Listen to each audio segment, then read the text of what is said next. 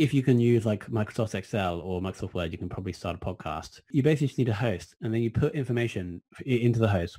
So written, like title of the episode, description of the episode, and then obviously the audio file, and then images if you want. And then what the host does is it sends it to all the directories, and ninety percent of people are listening through the directories, um, unless you have a really popular blog and you put the player on your blog. Welcome to the My Future Business Show, where we get you in front of your best audience and keep you there. Not only are we interviewing the biggest names in business to help you become even more successful, we're inviting you to book your spot on the show to help you grow your business. So at the end of the call, make sure you fill in the interview application form at myfuturebusiness.com forward slash interviews. Hi, and welcome back to the My Future Business Show. It's Rick Nusky here. I'd just like to say thank you so very much for supporting this show. As is always the case, it's wonderful knowing that what I'm doing is making a difference for you. Now, today I have a very special guest on the line with me. I'm on the line with Mister Tom Hunt. How are you, Tom? Amazing. How are you doing, Rick? I'm excellent, thank you. I have two feet and a heartbeat. I cannot complain. Now, I know you've taken some time out to spend with me in your busy day, um, but uh, just to give a bit of context for everybody who's on the call with us, um, Tom is uh, leading up uh, a wonderful organisation, amongst many others that he's been involved with, called Bcast. But um, we're not only going to be talking about Bcast and as it, as it helps uh, marketers with their podcasting and uh, all those things, but we're actually going to talk a little bit with Tom about um, his background, uh, his journey towards where he got to be today with uh, Bcast. But before we do that, Tom, it's customary for, for me to learn a little bit more about yourself. So um, I was wondering if you could share a little bit about yourself, you know, Uh, where you're located and what you like to do in your pastime with the My Future Business audience.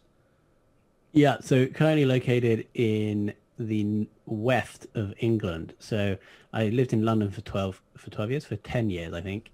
But then for the last six months, I've been living actually in my fiance's mum's house in this lovely cottage in the countryside in Oxfordshire. Fantastic. And so we've been here for like six months. Uh, I think we're, we're going to move out into our own house, maybe on Saturday. And so then me, me and my fiance, and we have a lovely little, little dog called Bear. Uh, we'll be, we'll have our own house, which will be great. Fantastic, love it. Now I know, uh, you know, things have been pretty crazy in the world lately. Um, uh, you know, is everything uh, going well with uh, you and yours uh, in your environment over there? Yeah, it's quite interesting. My fiance has a business. Uh, it, it's like a, a a platform for booking events. So obviously that's not going too well at the moment because mm-hmm. you legally can't have events with more than six people in the U K. Uh, but my, uh, uh, like my business, we have Bcast, as you mentioned, where we enable people to host a podcast, but we also have a service where we run podcasts for businesses. Mm-hmm. And we actually saw some quite nice growth because people had uh, their offline marketing spend uh, that they were going to put through my fiance's platform that they had to then switch to like brand building and online. And so it was, it, it was pretty good for us. Fantastic. Yeah, it's uh, it's it's amazing that there is a silver lining in, in such tumultuous times. Thank you very much for sharing that. I wonder, um, when you get some relaxation, some downtime, which I, I doubt very much that you have much off at the moment, Tom, what do you actually like doing with yourself?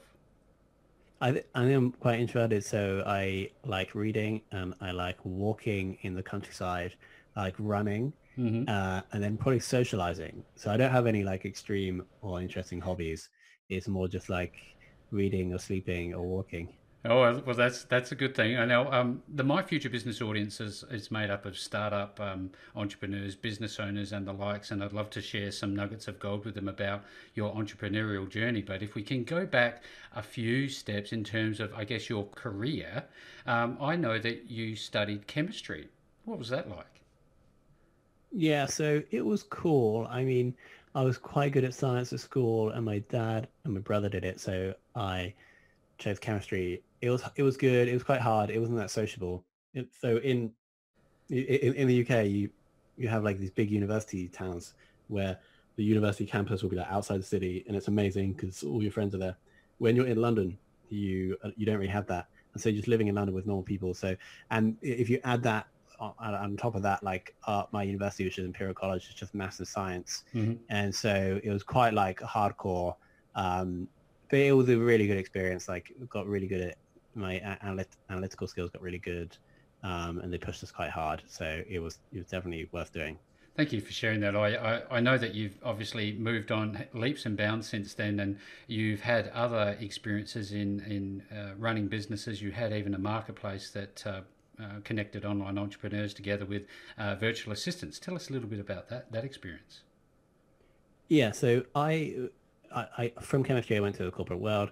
When I was in the corporate world, I, I didn't really like it. I didn't really feel like I belonged. So I, in two thousand fourteen, I set myself the goal of replacing my salary with a business that I built on the internet. Mm-hmm. And so I actually ended up building, I was working in outsourcing in the corporate world. So I built a, te- I built a team in the Philippines that would, I basically sell those people to startups in London. So I double their salary, and, and then they would do work for them, like admin or marketing work. And so I, I built that, replaced the salary, left the corporate world at the end of that year, and then was basically traveling the world running that business. Mm-hmm. I realized that that business wasn't going to scale very well because I was involved with every client. And so I decided to transition that into a marketplace. And so I started building Virtual Valley, which was basically Upwork, but for Filipino virtual assistants. And we launched that. It was an incredible experience. Started growing it. And then I think I dropped out too early, and we I, I sold it to a company in the U S, not for very much. Mm-hmm. Um, because I was like stressed, I was overworked. I, it was bootstrapped. I was trying to fund it myself, and it was growing. It was growing, but I, I thought these things grew, grew like to like ten K a month in like six months, but actually it probably wouldn't have taken like eighteen months, and I was funding it. So, and, and I, I didn't have a technical co-founder, so I was paying developers to, to build it. So I, I think in hindsight, if I knew what I knew now and I was doing that, I would have mm. just stayed doing that for like five years. And now I, hopefully it would have been a big business, but I didn't, I dropped out. And then, so, so that's what happened. Well, one door closes and another one opens, I'm sure. I, I, I sit here and I think to myself, um, you've gone from a corporate existence um, to becoming an entrepreneur, business owner, startup business owner yourself.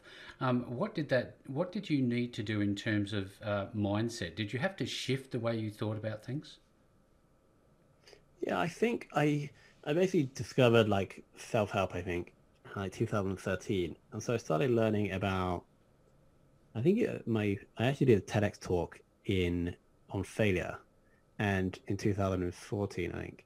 And so that was the core like mindset shift, is that you can still, like, it doesn't really matter if you don't like the, the, you should prioritize the learning, not the positive or negative outcome. Mm. And if you prioritize the learning, then ultimately over time you'll get more positive outcomes. And so that was a big shift.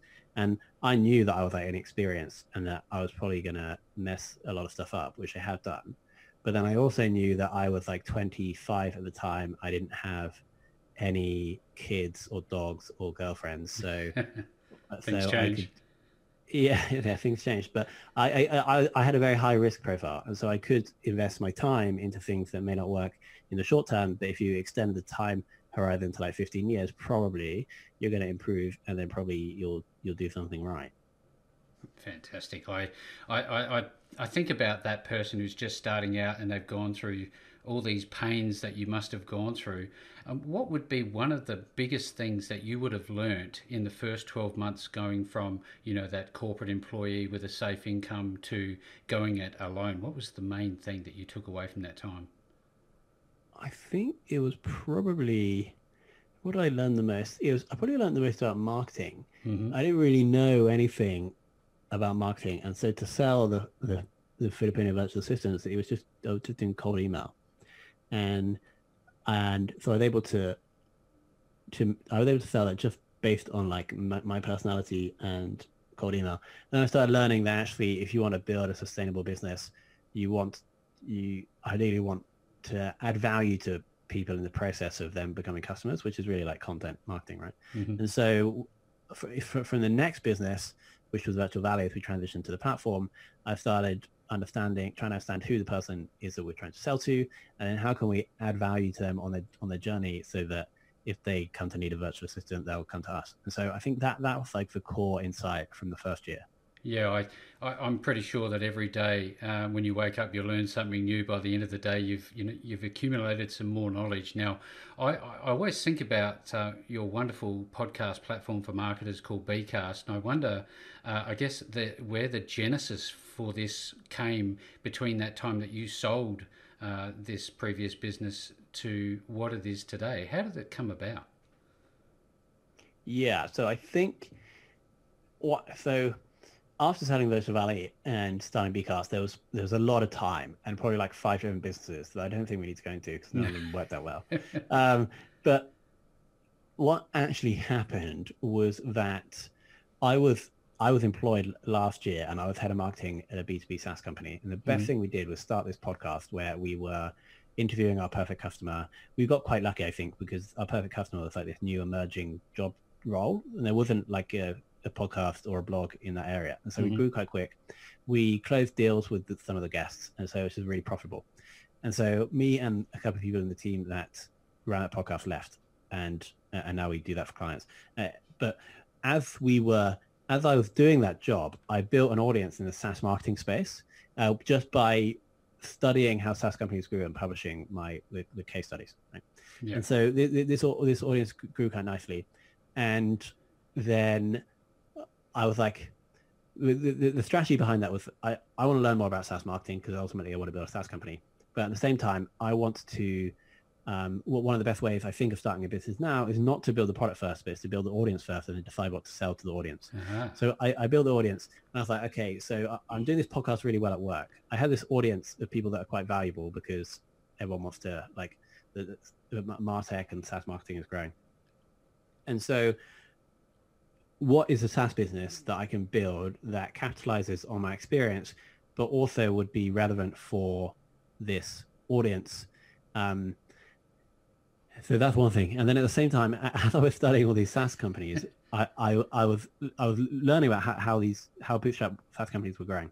One big way of doing this is is you find a market that's growing, and then you you probably can't take on the whole market because there'll be big established players, mm-hmm. but you can take a small niche of that market, and then you, if you bootstrap, you can probably uh, do well.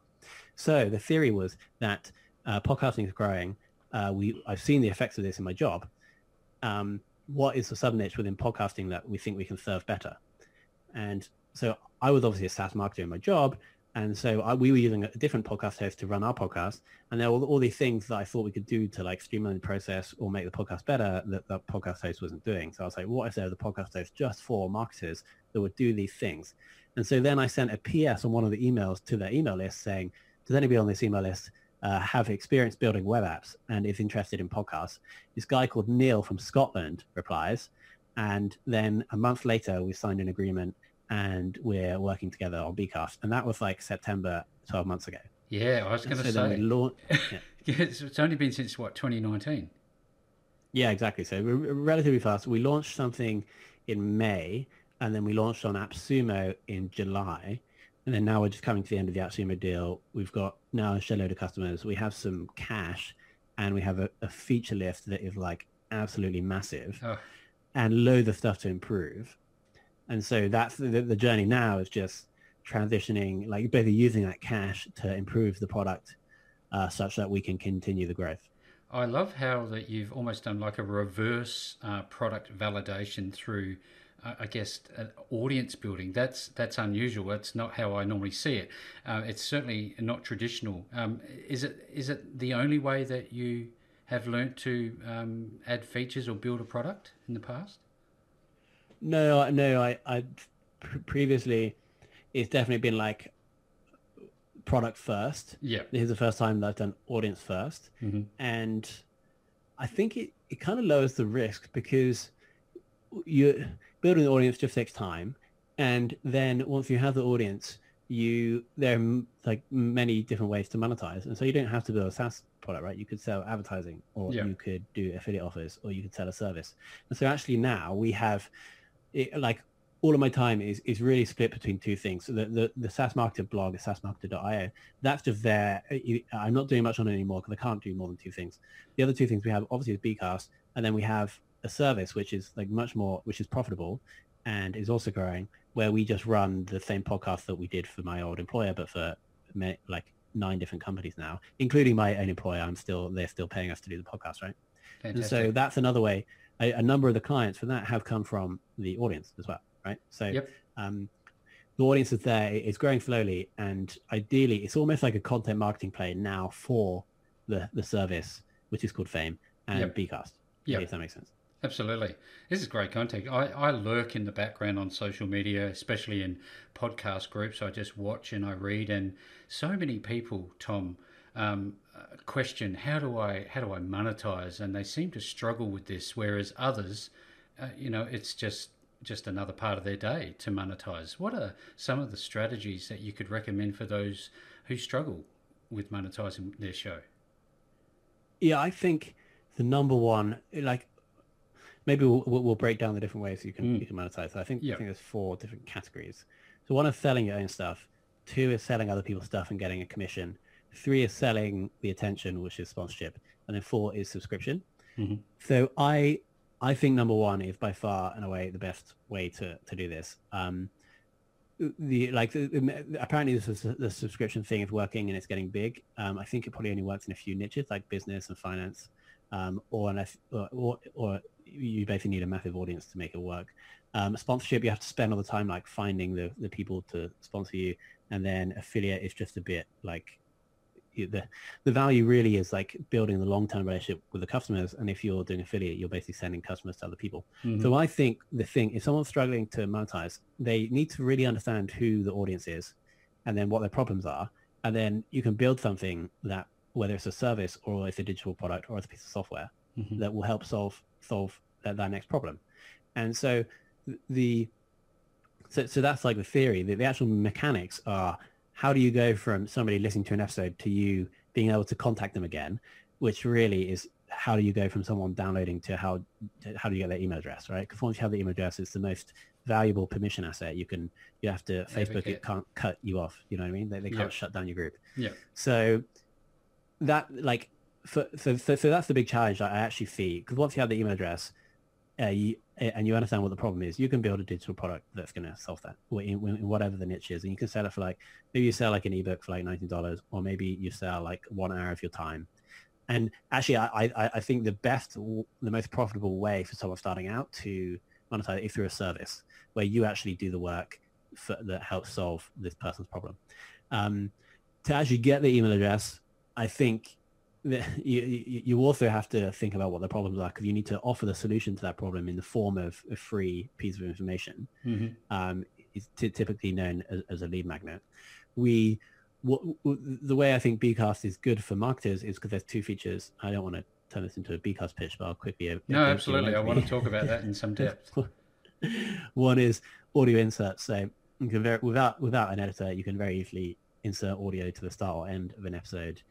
Um, without uh, it, it, in a few clicks into any number of episodes for any period of time. So if you have a, have a, a webinar next week and people need to opt in, you can add in a thirty second ad to every episode, so the whole backlog for the webinar next week, right? And so that's going to get people from the audio to a web page, ideally, um, or we'll talk about the second feature in a minute, where the, where you get the email address. So that's the first thing. The second thing is we're calling it auto opt-in. So instead of having to read out a U R L in the ad, um, and so someone having to like open the phone, open the browser, type in the U R L, click on the form, fill the form.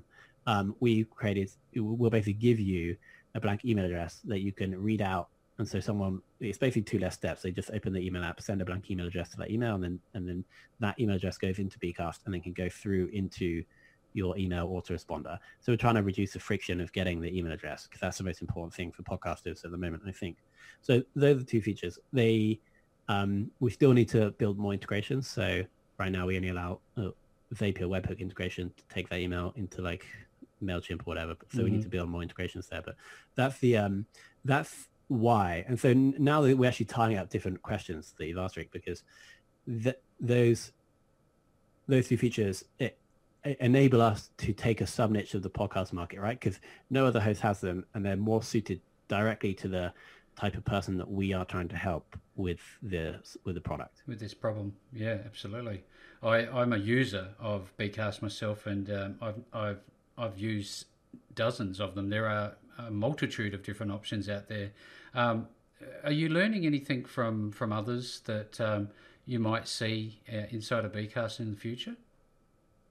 Sorry, just just repeat that cut out. Uh, are you learning anything from other um, podcast hosts? Um, that you might see uh, being added to Bcast yeah. in the future?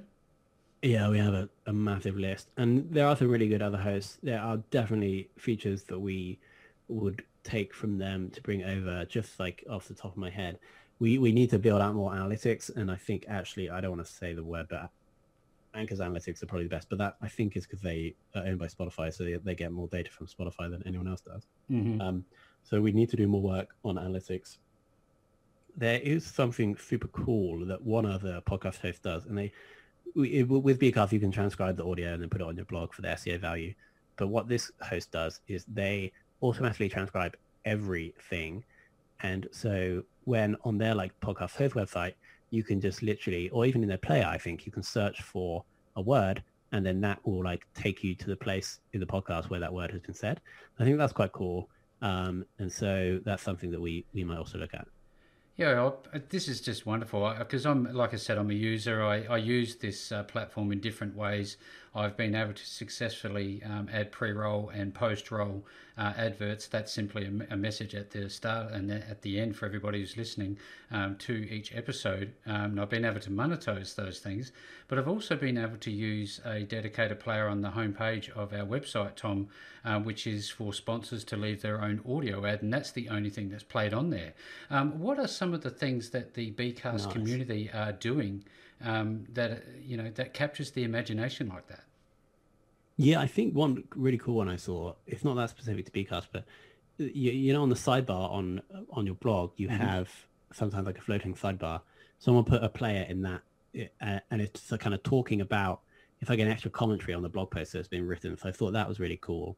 Um, in terms of inventiveness, yeah, I've seen somebody with the audio inserts have like they have one hundred episodes and there's a different insert for a different episode at the start and end for each different episode, so they're really like taking that to the extreme. So like one episode that's that's um talking about a specific topic, the insert they put at the, the start or the end is like related to that topic and sends people to an ebook related to that episode. Mm-hmm. Which, and, and so we, we like I'm not doing that on our podcast, um, but that's like super inventive. So yeah, it, it, it's really useful to for us to see how people are using it, because then that gives us more insight or ideas for for making the product better and different. Thank you. I, I'm loving the call. Thank you so very much for sharing. I wonder, as a business leader, how many how many people work or are on the peripheral or even at the core of the Bcast operations at the moment? It's pretty lean. So there's myself, and I do, I guess, everything that needs to be done. So there's like strategy and all the like marketing or any like calls with customers.